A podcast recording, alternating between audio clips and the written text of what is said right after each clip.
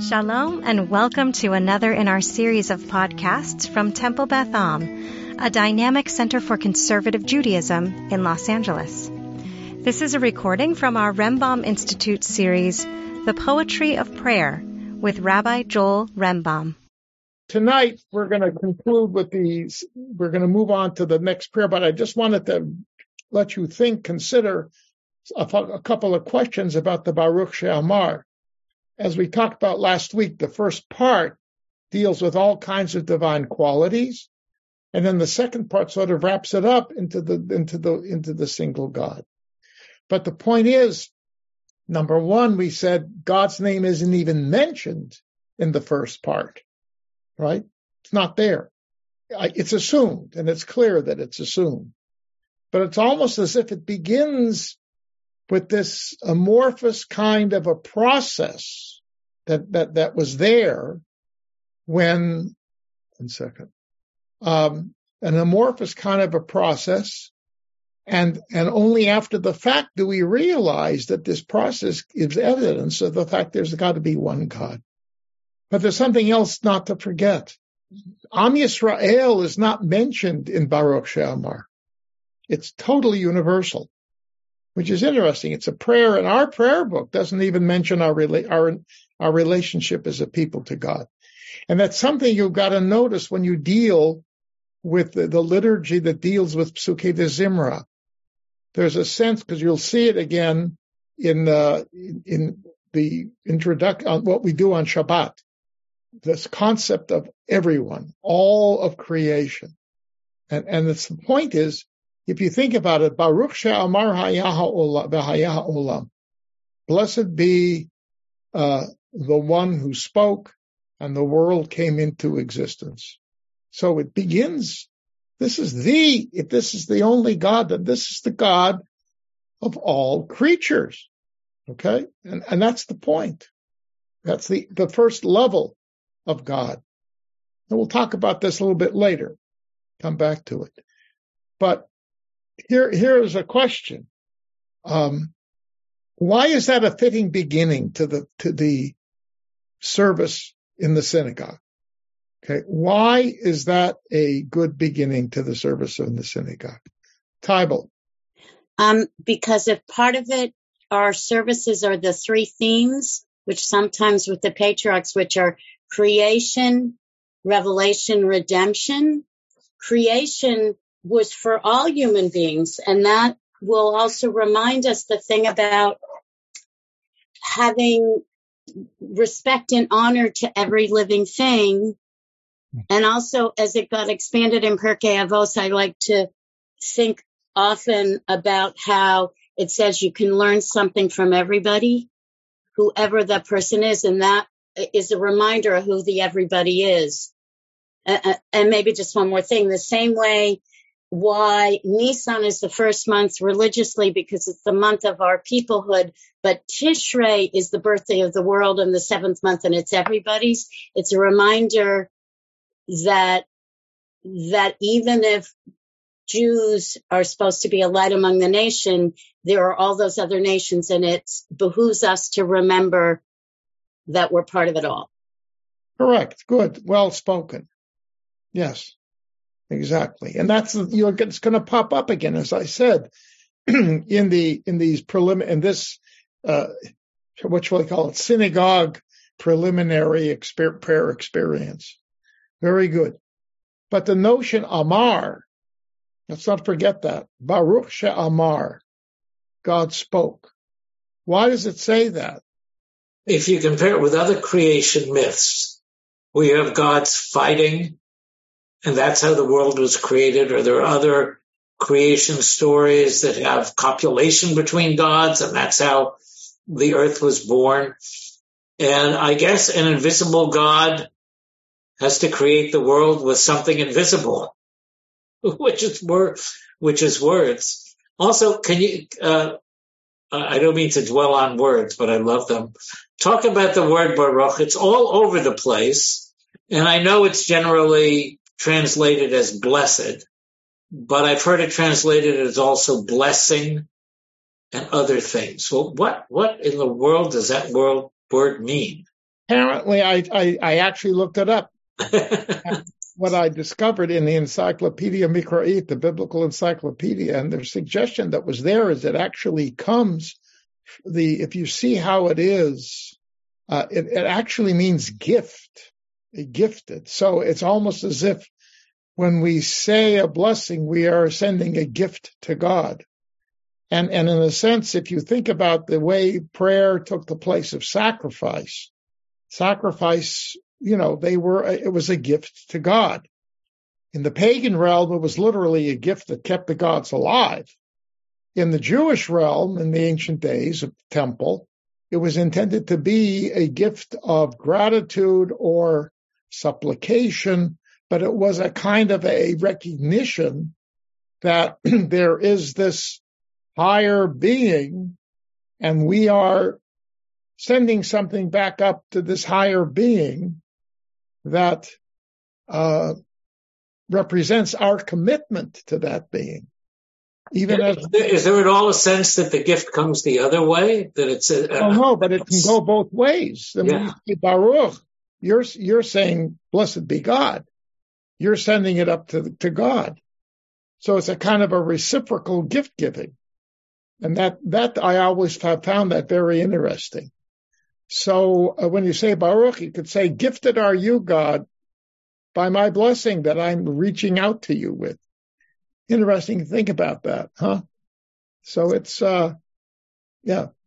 But when I first when I got when I first got into prayer, it bothered me that it seemed like we were just buttering up God all the time. Well, but you do. you think about it. If God is your parent, right? You have to respect your parent. Please, daddy, please, daddy, I'll, you'll be my best friend. You know, that type of thing, right? That's normal. Nothing wrong. In fact, Saadia Gaon, the great Saadia Gaon says, you know, people compl- wondered, why is it that in the weekday Amidah, the, the middle blessings are all your supplications? We're asking for this, asking for that, asking for this. Saadia's answer was ultimately, ultimately, who else, whom else are you going to ask? Right? Everything's gonna, everything comes from this source and it makes you aware of that fact. So that's the answer to that. Right. But there's one final, just a technical point, because I'm trying also to sensitize you to the use of language. Um, what verb? Well, you probably can figure it out already. well, rather than ask the question, I'll tell you. The verb amar, to speak, appears in the first creation account, which begins Genesis chapter 1, verse 1 through chapter 2, verse 4 a, the first part of verse four. Okay.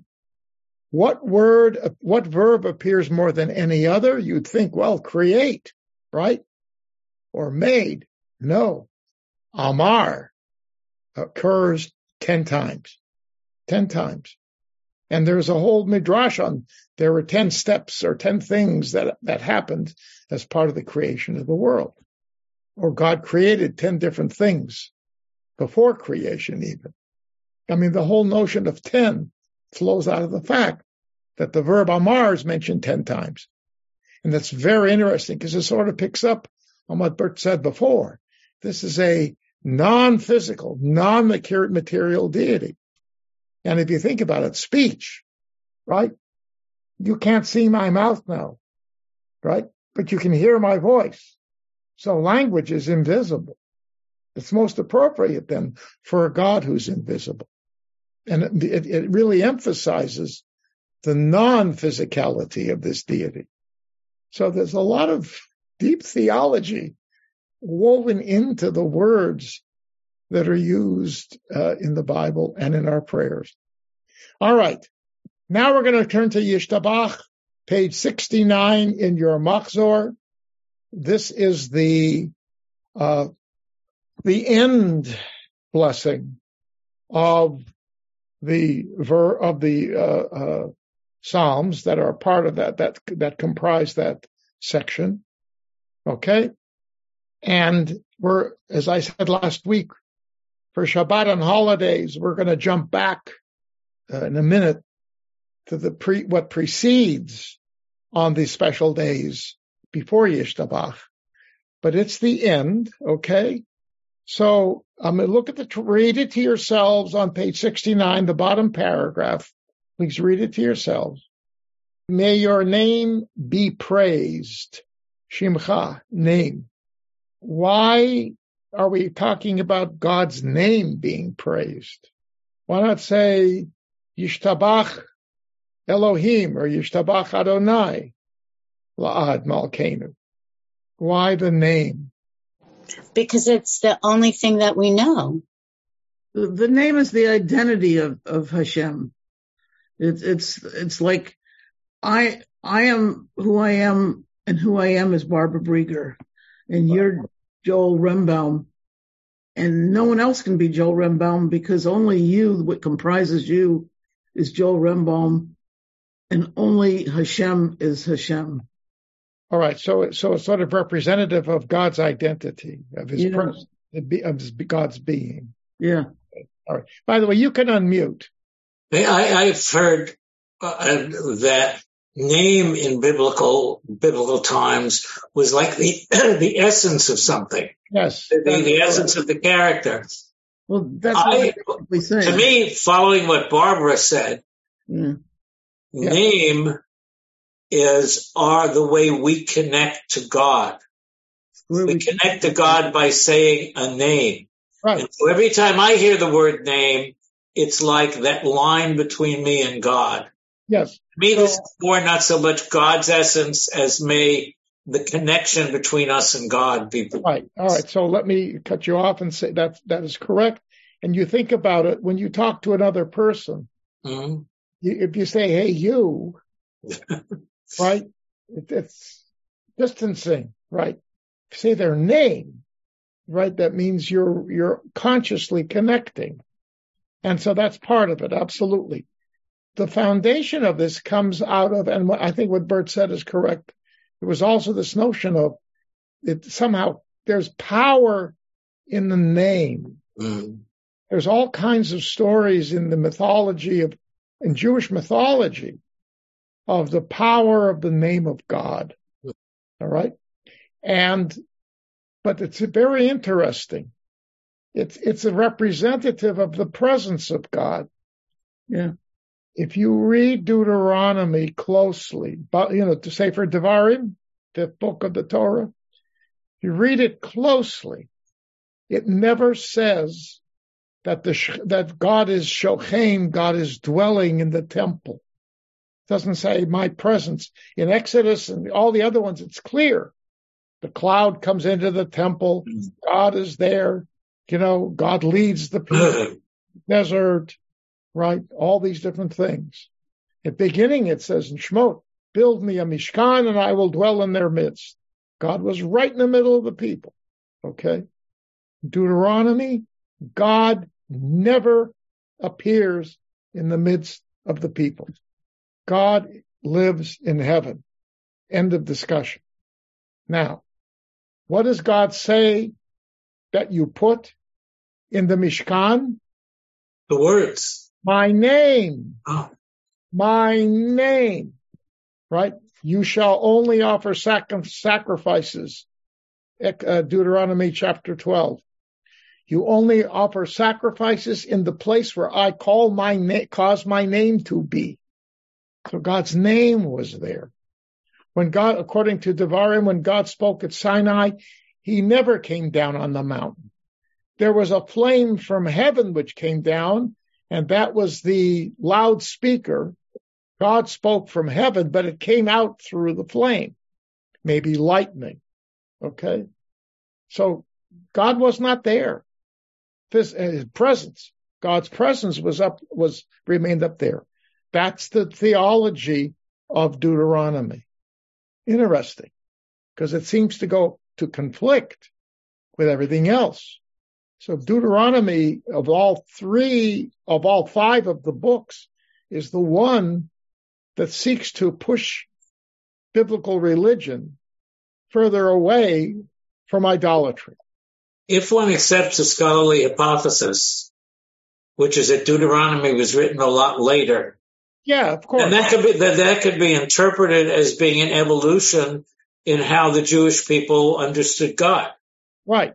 Except that one thing though is you got the priestly traditions. Right. Which intermix. Which which continue to operate before Deuteronomy and even afterwards. And their perspective was, of course, that the presence is inside because that's why the high priest on Yom Kippur has to have the smoke coming up when he goes in. God forbid he should see the divine presence. So it's interesting. Right there, you have simultaneously two different theologies operating. Okay. So what else is new? Right? We say today, we say today, uh, you know, boy, there's so many different ways to get to God. Nothing new. Okay. So. Rabbi? That was name. Yes.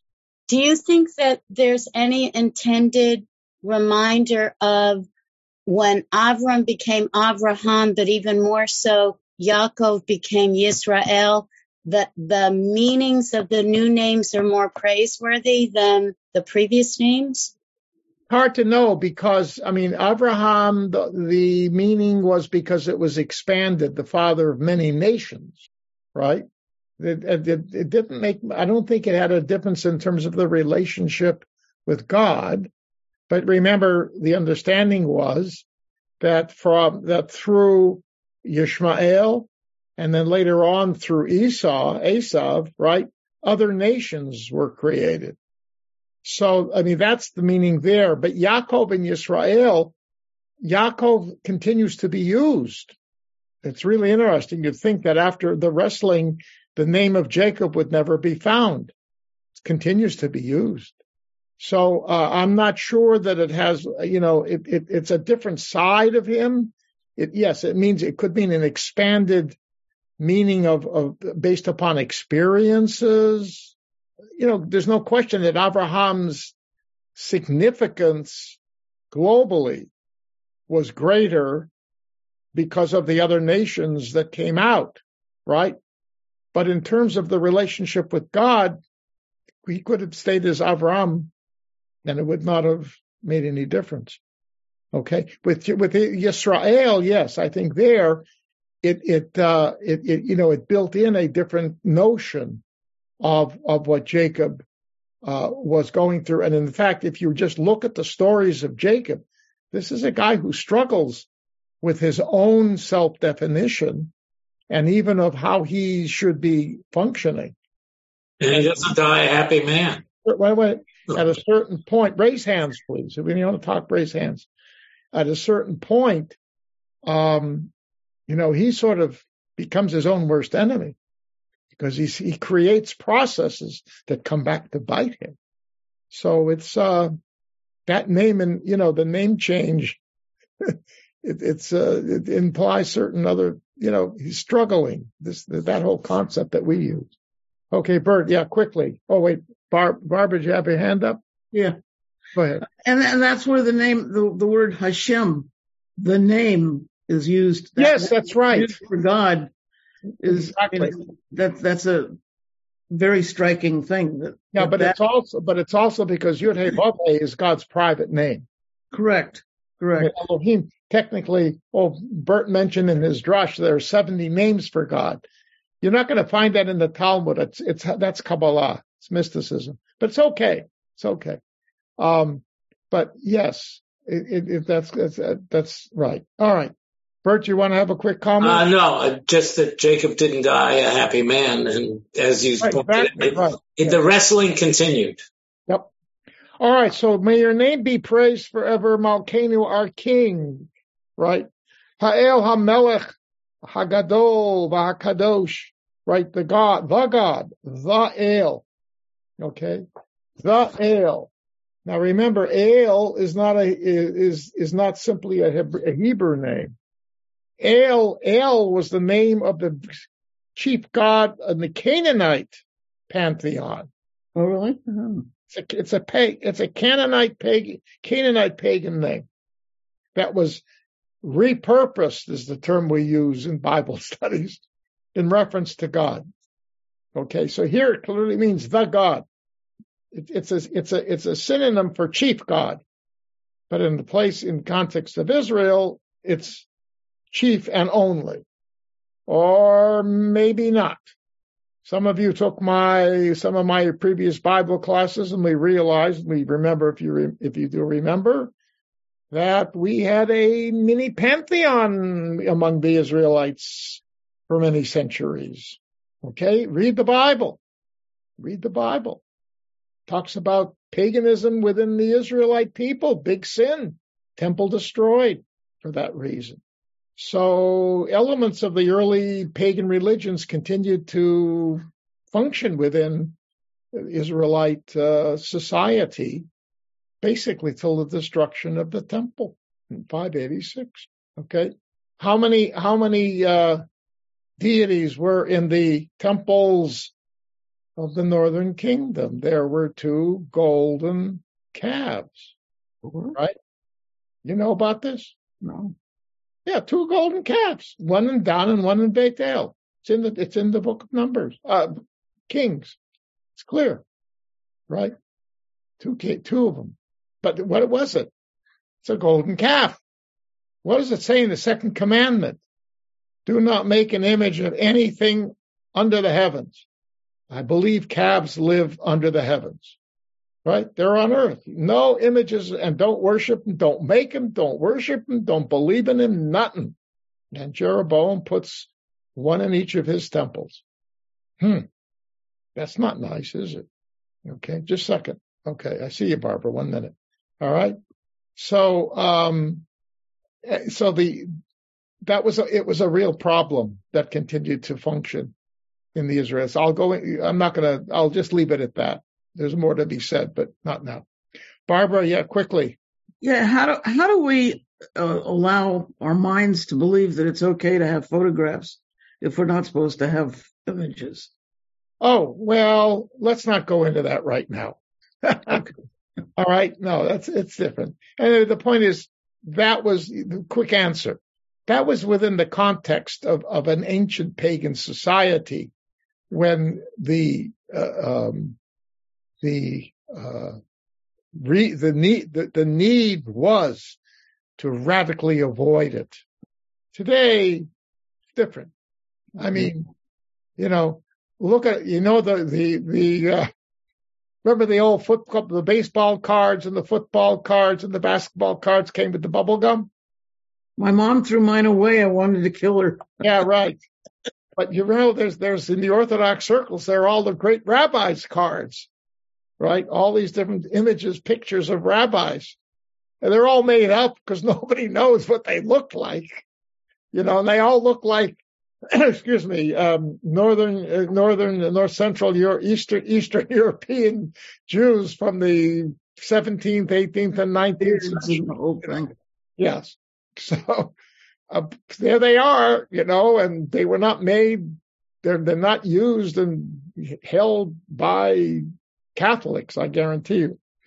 All right. Well, but you should see what they, when you go into a Catholic church in Europe, especially, I think, to see yeah. the number of images. Well, the rabbis the top, in the Middle Ages, Jews called it Beit Avodah.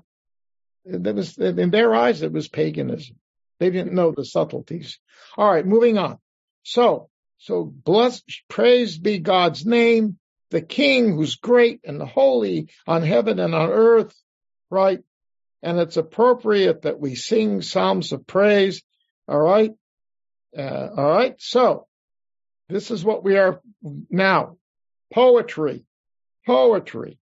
What is it appropriate for us to say? Shir ushvach. Let me read the Hebrew first.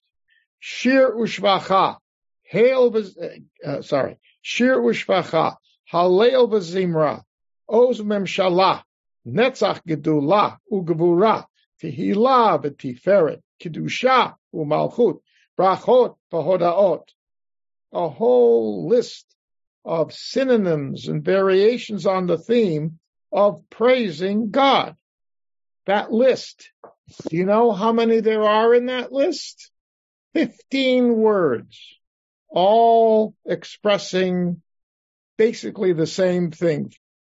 it's that same phenomenon again that we talked about last week, but now in extreme ways. I mean, again, do, we don't normally speak that way where we list 15, you know, terms that are sort of basically saying the same thing over and over and over and over again.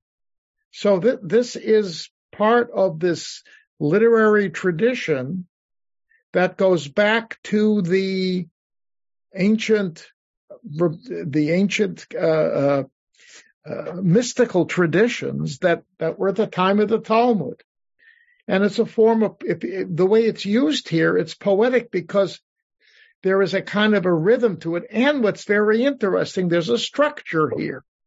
If you look closely, it, and again, the English does not convey this, unfortunately you have two words, shir shvacha, connected. Halil v'zimra, connected. Oz umemshala, connected. Three times two words are connected. Then you have netzach gedula ugvura, three words. Then tehillah v'tiferet, connected.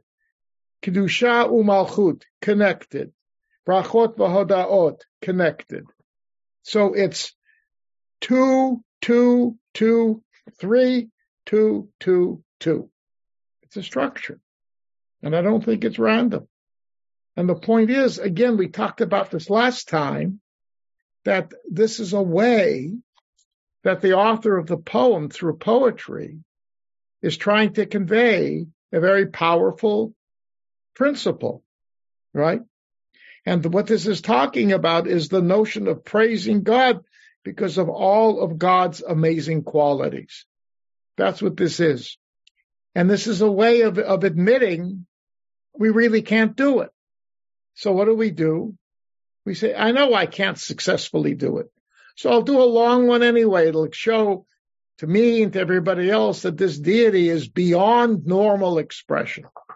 Beyond normal expression.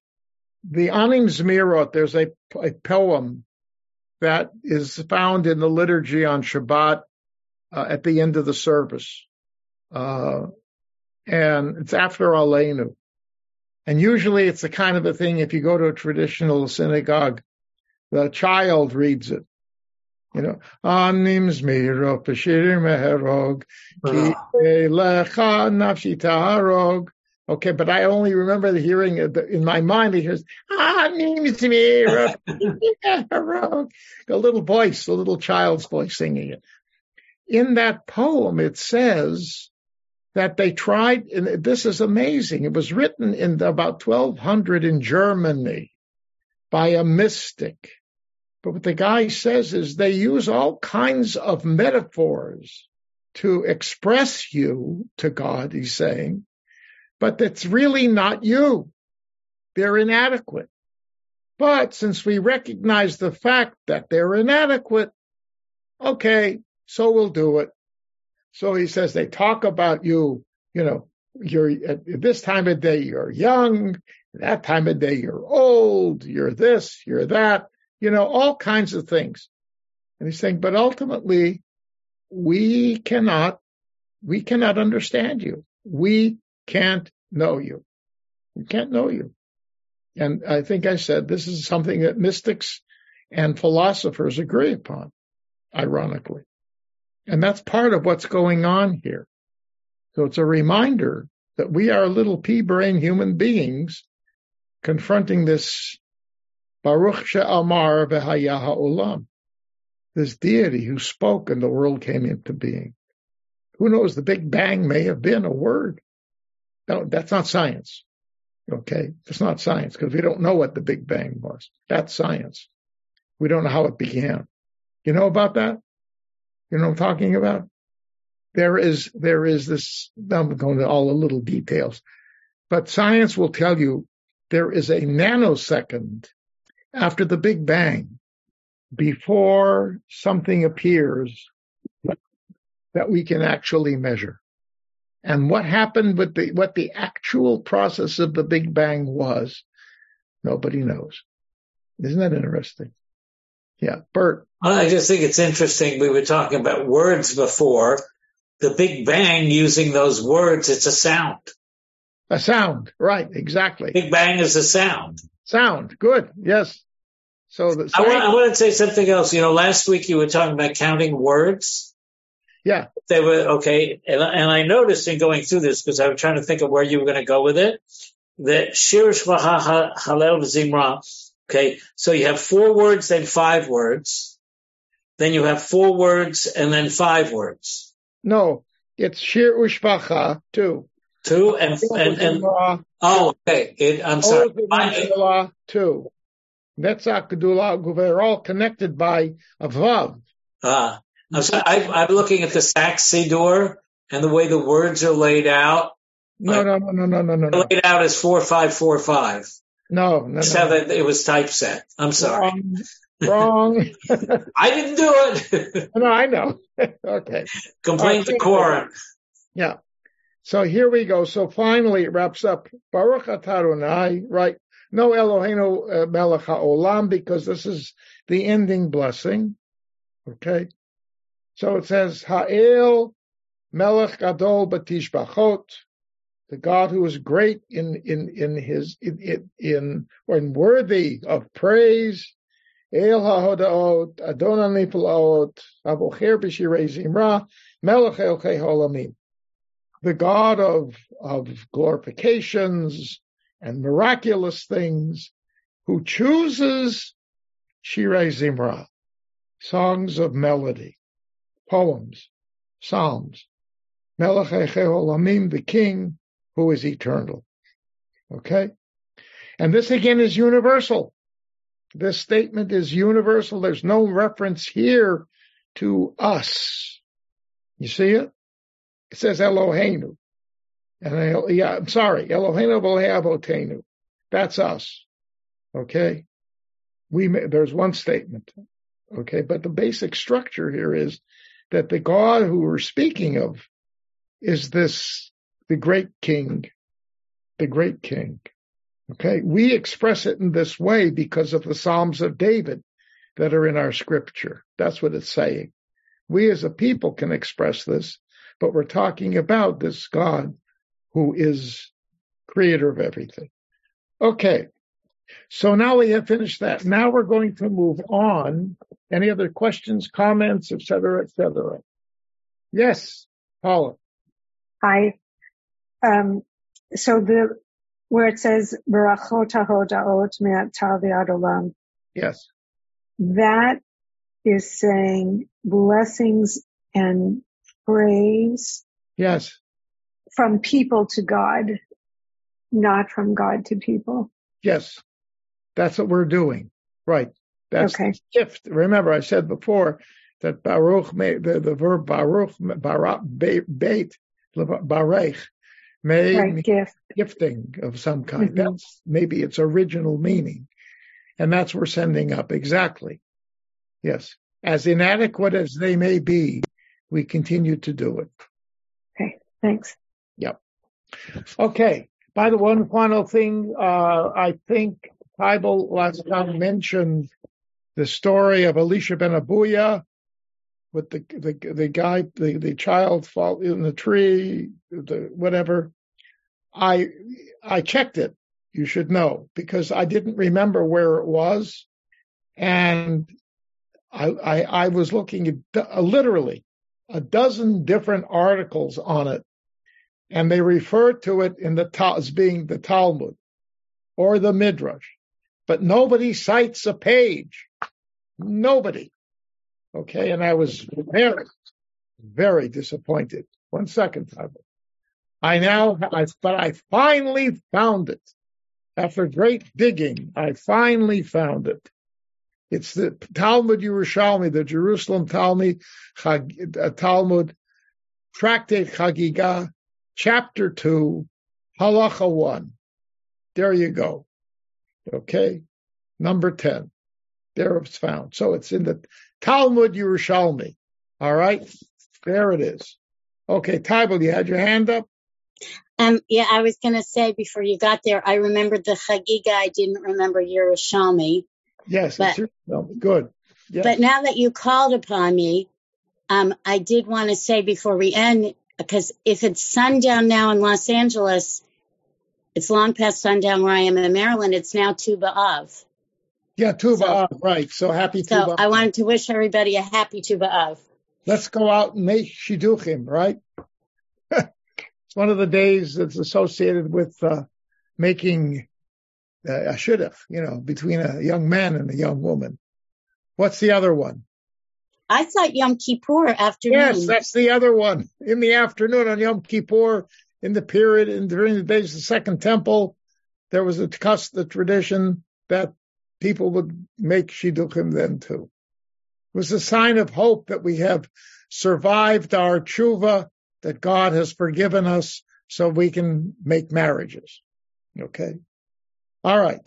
Now, we're going to now turn back to the section preceding Yishtavach that begins Nishmat Kol Chai. And in the, in the Machs, in uh, the, uh, Lev Shalem, it's on page 67. And, um, Janet, I don't know, you should be able to find it. Just go, go back a few pages from Yishtabach and you should find Nishmat Kol Chai before Shochenad. Okay. After the end of, um, Shirat Hayam, Az Yashir is right there. Okay. Now this is, this is one of those sections of the Siddur that we bomb through, right? We've just stood up for the Song of the Sea, which is a powerful poem, you know, and at the other end is Yishtabach and Baruch Hu, and we start, so we sort of go through this and don't pay much attention to it. And what I want to suggest to you is that it's really worthy of our attention. It's a series of, it, it, it's clearly mixed authors that have been redacted together into one piece. And it's filled with poetic elements. I mean, you can just look at the way the text is laid out in the, in the, on page 67. Okay. And on page 68, you see it's laid out in poetic form.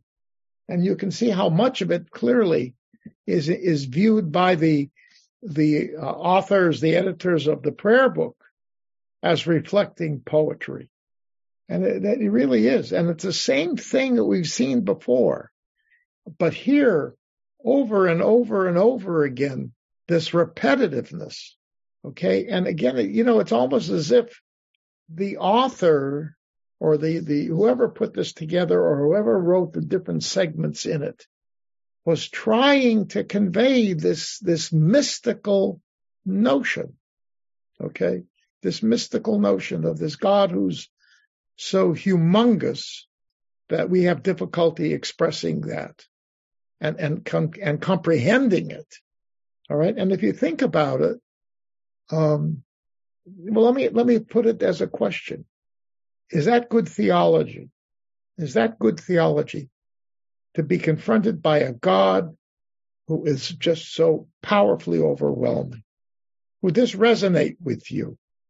Would you find it spiritually satisfying? I think it depends on whether it's a friendly power or a scary power, which is why I always prefer awe to be the better translation of ira than fear. Okay, that's fine. Yeah, I, I understand that. I sort of veer in that direction too. But I also think it's reality. Yeah. Okay, Barbara? I, I think of if Hashem is overwhelmed, he not she, overwhelmed, overwhelming. Oh, overwhelming. Oh, okay. nobody overwhelms I, Hashem. that's what I was wondering. no, no, no, overwhelming. Okay. Yeah. Anybody else? Don't, don't be bashful. Well, I. Oh, I'm sorry. I I was just thinking. I cannot imagine any other way. I just cannot think uh, and and because we have all these um, names or referral to Hashem or God that He's kind and He's our Father, so uh, I don't see how it can be overwhelming. yes, he's powerful, but at the same time, he's kind and caring. So the balance makes it a good way. Yes. Good. I understand. Okay. Somebody else. Marlise, did you want to say something? Yes. I, I guess it just makes me think about what Bert was saying, reality. I'm not exactly sure what he meant, but for me, I think of we don't have control is what really, you know, we're mortal and we don't, there are a lot of things beyond our control. So to be, um, overwhelmed at, at, certainly at times with how the world is and how our lives are seems understandable. Um, and I don't know how much, if that's how we see God, if that's projecting something, I'm not sure, but uh, it, it it makes sense since that's sort of it can be our experience in our lives that that, that might be how we good okay good picture God. Good, good. Anybody else? So let me offer another thing to consider here. I mentioned that you know that with with uh, Baruch She'amar, God who spoke, right, really picks up the theme of the first creation account in the Torah, where God speaks 10 times. All right. And remember, it's interesting because in the end, he says to the man and the woman, be fruitful and multiply so you have enough of you so you can rule, right? You're in charge. Rule the other creatures, right? So God is appointing a lieutenant. He'll be the general but the general is going to deal with the general, right? The universe. So he needs a lieutenant down here to manage this little planet, this little place called Earth. So that's supposed to be us. Okay.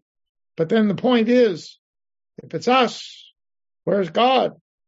All right. Comes chapter two, the second creation account. What's the God concept in the second creation account? How would you how would you consider what does God what does that God do to create the human being? Does he simply say, there, let there be a human being? Well, he first makes the space the space and what's needed, right? What? First he provides the space and everything else. Yes. Well, no, he first well he creates there he creates something Okay. Uh, uh, but, but it doesn't, the Garden of Eden was not yet created. First, yeah, that's correct. Being, okay. Because he needed the human being, it says, to till the soil, which is strange. God needs somebody to till the soil. God could not create pre-tilled soil. All right. All right. All right. So you're close though. But what does God do? How does God create this human being, Paula? What does it say? Um, God formed the human from the soil's humus, blowing into his nostrils the breath of life. The human became a living being. Exactly. So he dirties his hands, so to speak, right? In creating this human being. Comes into direct contact with the physical world and the term vayitzer means literally to shape, to form. It's the same verb that's used for a person who makes pottery. The potter, yatzar, is a yotzer. Okay? So now, is this the same God as chapter one? No. This is a very close God. This is a God who dirties is, is whatever God's hands are, right? but he takes, he, he's shaping something. And then he blows from his energy, his wind into the human being. How more intimate can you get? But that's the whole point. The God of the second account is an intimate God. God's right here. So what Marlise said before, God, no, no, sorry, it wasn't Marlise. Janet said it. This is this is Abba. This is the Father, right? This is the Father, caring, right? And He cares about this human being, right? doesn't like the human being should be lonely. Deals with the loneliness. Later on, he makes clothing for Adam and Eve after he kicks them out of the garden. Okay. He wants they should, you know, shouldn't walk around naked. You know, all the other people, what other people? Anyway, that doesn't matter. All right. So the point is, that's a different God, a different God concept. Okay. And yet they're, they're together one right after the other at the beginning of the book. Why? I mean, let's be honest. The people who took these ideas and wrote them down so others could read them, not that they weren't dummies. Don't you think somebody realized that these are two almost contradictory notions? So why are they there? Barbara? Well, I, I think it it shows that there's more than one side to a human being as well as to God. That, that if if we were all the same, if everything was one sided, we'd all be one thing and be a really boring society for us. Right. You know, everybody would become a doctor or everybody would become a policeman. We wouldn't have anything else. But instead we have individuals.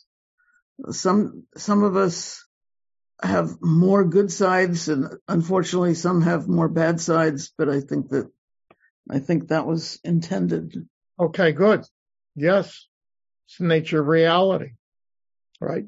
And when, when you, when you think about it, the whole concept of a multifaceted God, which is what this all talks about, you know, we got to bring it back down to earth and, and to realize that the awesome God may have a less awesome element, which is a personal element, a relational element. Okay. Uh, I've often suggested more sermonically than I don't know if, if it would fit into the category of critical anal- analysis of the text. As a, hu- a human being needs to have both concepts of God. A single, every human, I don't know every human being, most people, I would say. There are times when you need to believe that God is this amazing power and the world runs according to the will of God, right? There's chaos all around you and you feel that I can't handle it. So you say, okay, but I know, I believe one way or another that there is this unifying force in the universe and somehow or another we're going to, there's, in the end, there's going to be something that will do away with the chaos. Maybe not in this world. Remember, we developed the concept of a life after. That's part of it. But, but we have that faith. On the other hand, there are times when we need a God who's, who gives us a hug, who's right here, who's listening, who hears our tears, or who celebrates our joy. And there are two different kinds of needs and perhaps everything in between. So perhaps what we have here is, is a kind of a, um, it's, it's called a, a merism, experiences of God from A to Z. Okay. One follows the other, but it means and everything in between.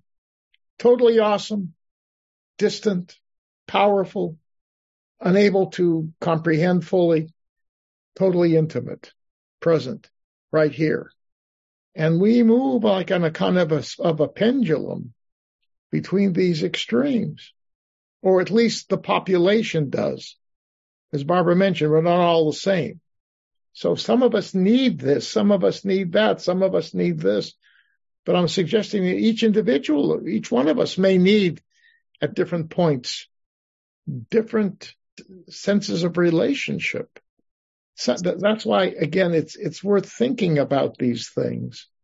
And, and it begins just to jump back in. I saw some hands just a second. Um, Nishmat kol chai, right? The soul of every living creature, right? That, that, that very private inner soul, right? Your spirit, praise, blesses God or will, will press, bless God. It begins with the individual human being. thing seems to be. Each living creature. So maybe that that's the key, the hint. Bert? I was going to comment on what you were just saying, but that's moving backwards. If you want to move forward, that's fine. Well, make. Oh, okay. Short comment. Yeah, uh, my own experience with that is that it, it changes from day to day in terms of which God I'm relating to and how I'm relating to it. And it even changes throughout the service based on a lot of the words. That's right. So, so it's not, it's not like God is X or God is Y or these 10 years God is X and next 10 years God is Y. For me, it's, it's both and. Yes. No, I, I agree 100%. So I, I was supporting what you were saying. No, I agree. Exactly. Sure. Uh, that's the nature of reality too. I mean, that's why, for example, you have in Kabbalah the series of Sfirot, the lower levels of the divine presence. It's because that's how they understood the uh, present, how, how the divine presence could be right here with us, but at the same time be there. That was there. That's one interpretation. Okay. Um, Maimonides believed that each human being can ultimately create a relationship with God if they if they develop their their mind, but it's going to be a relationship that is not so intimate. It's an intellectual relationship, flashes of understanding.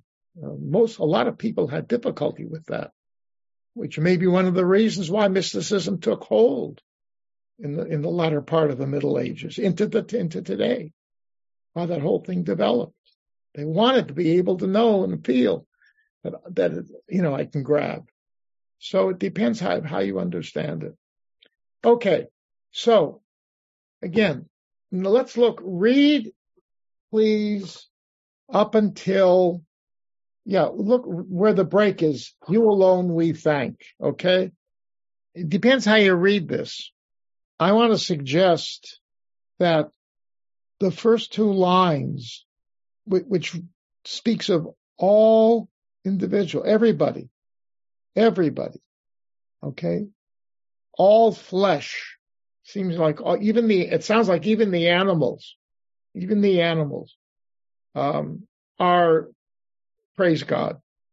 Okay. It says kol chai, isn't it? Like everything alive?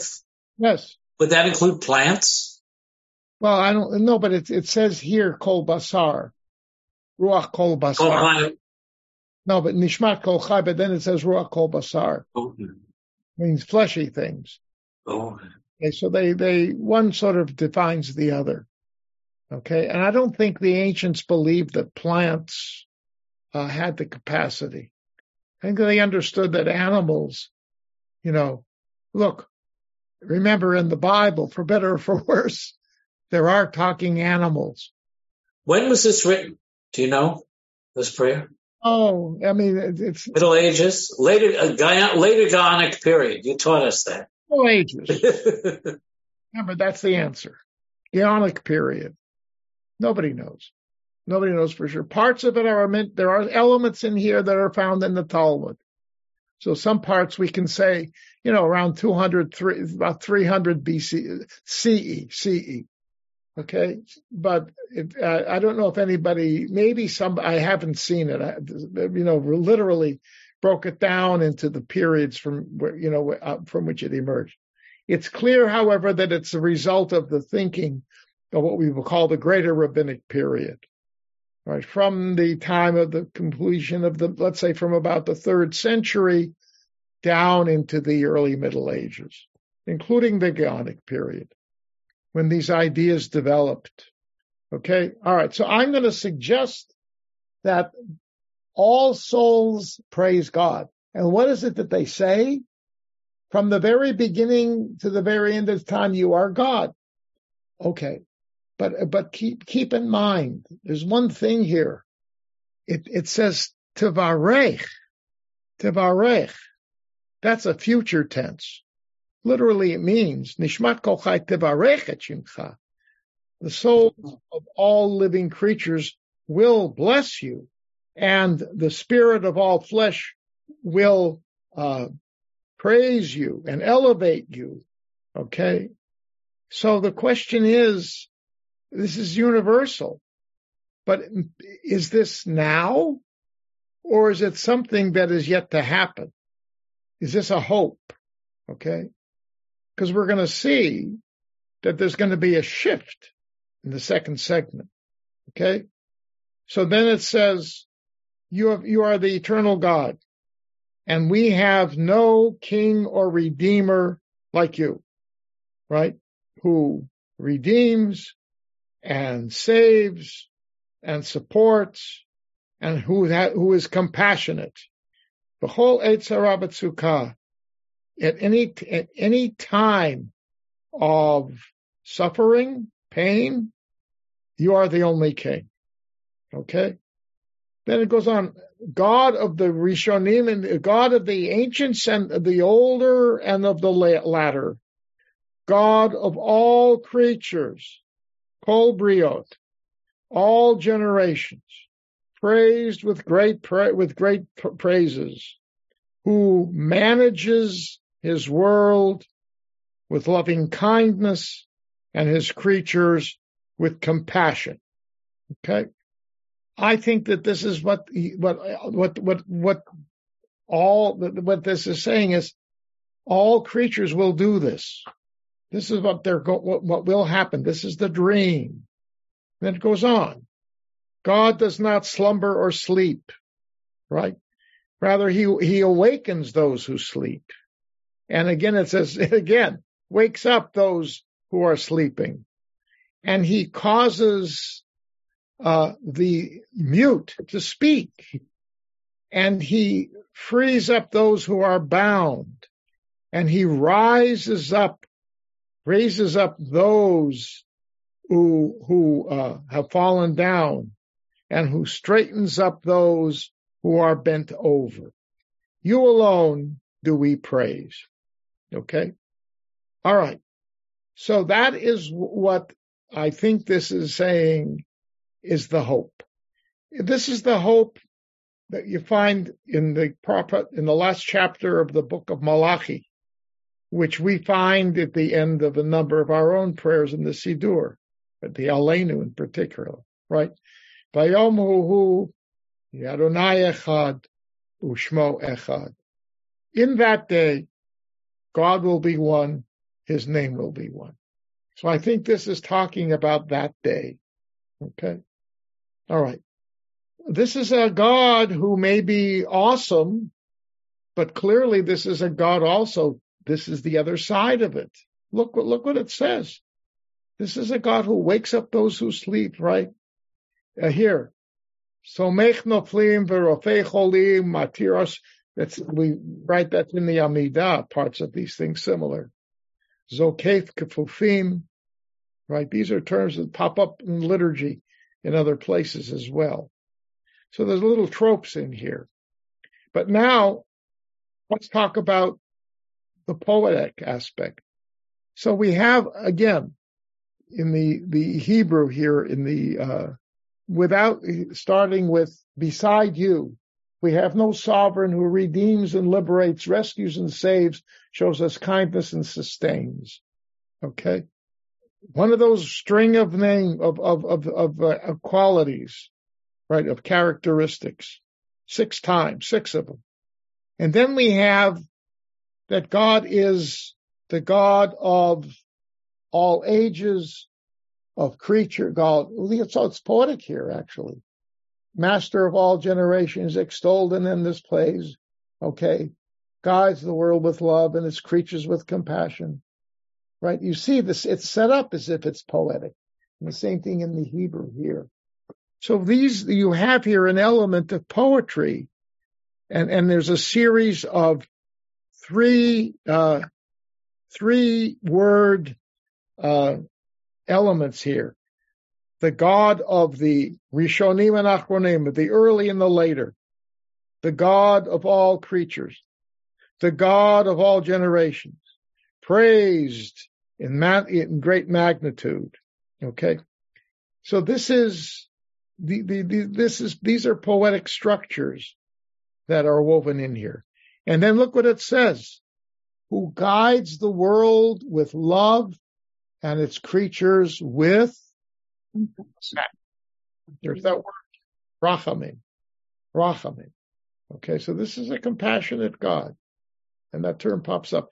Love here is chesed, which is also said to be loving kindness. Okay, chen v'chesed v'rachamim, grace and kindness and compassion often go together as terms. Okay, so this is clearly a God who is accessible, right? Who cares?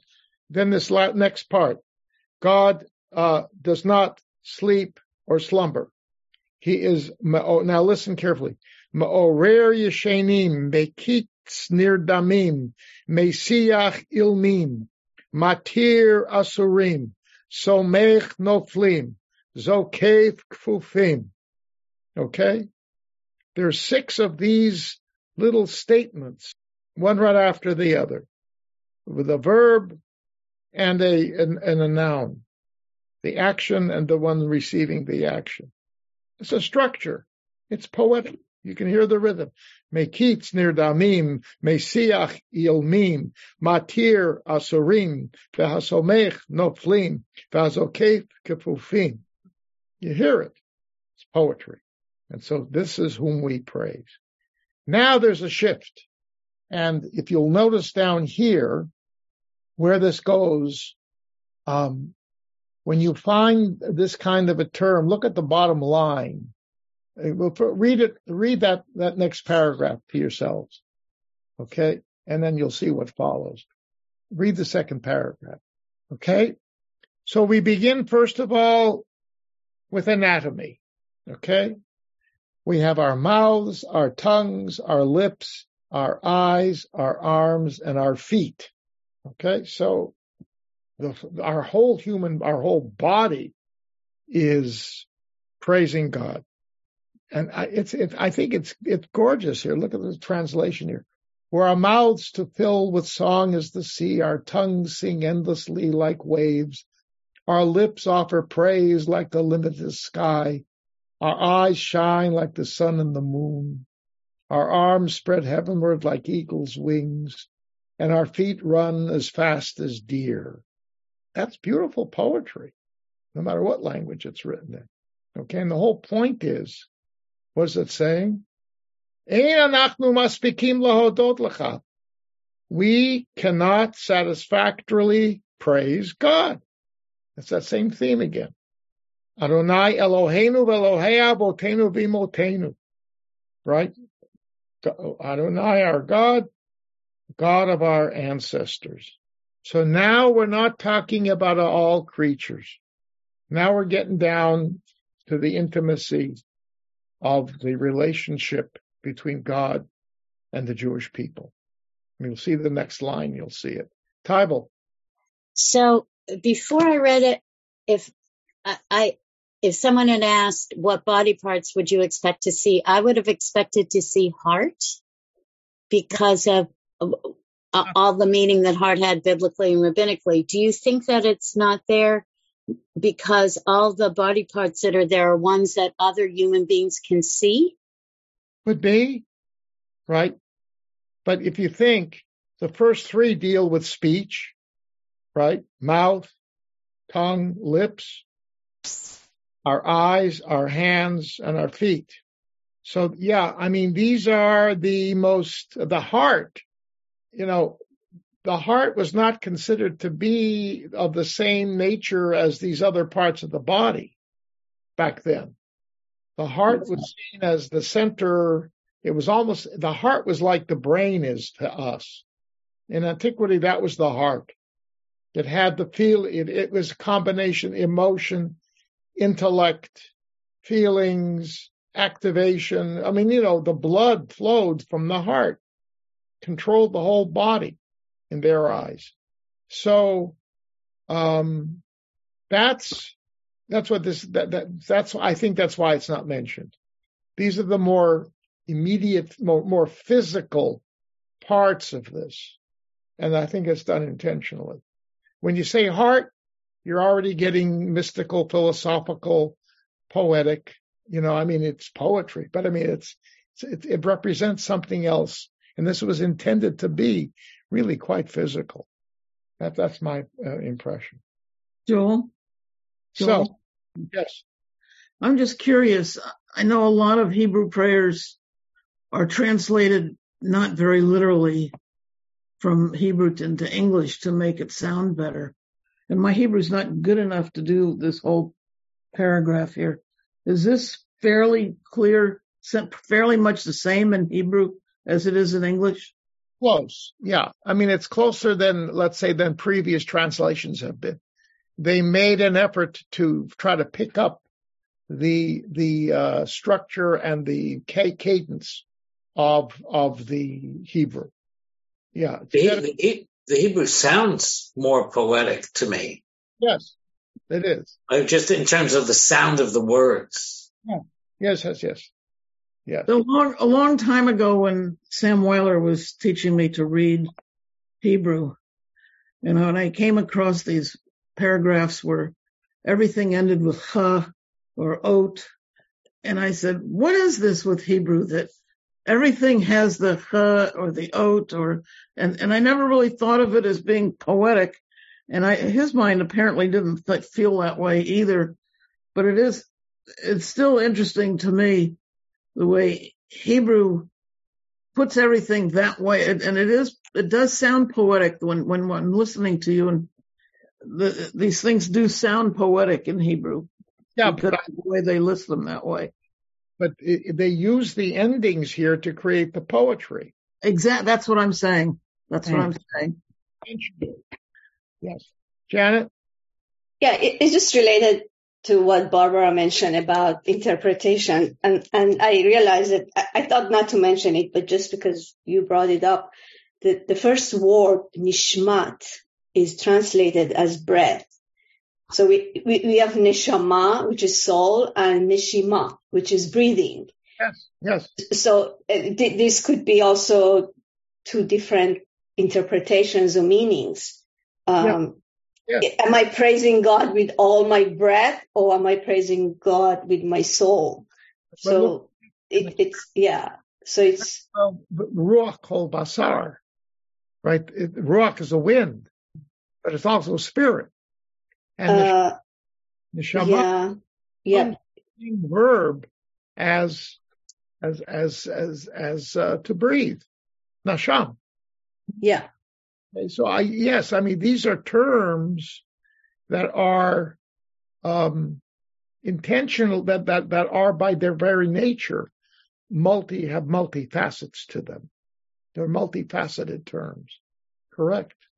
Right. I mean, if, even in English, breadth could be also like breadth and depth. Could it be, is it the same word? In breadth this way? Yeah, when you cover breadth meaning mm, wide, broad. Isn't there a D in that? Yeah.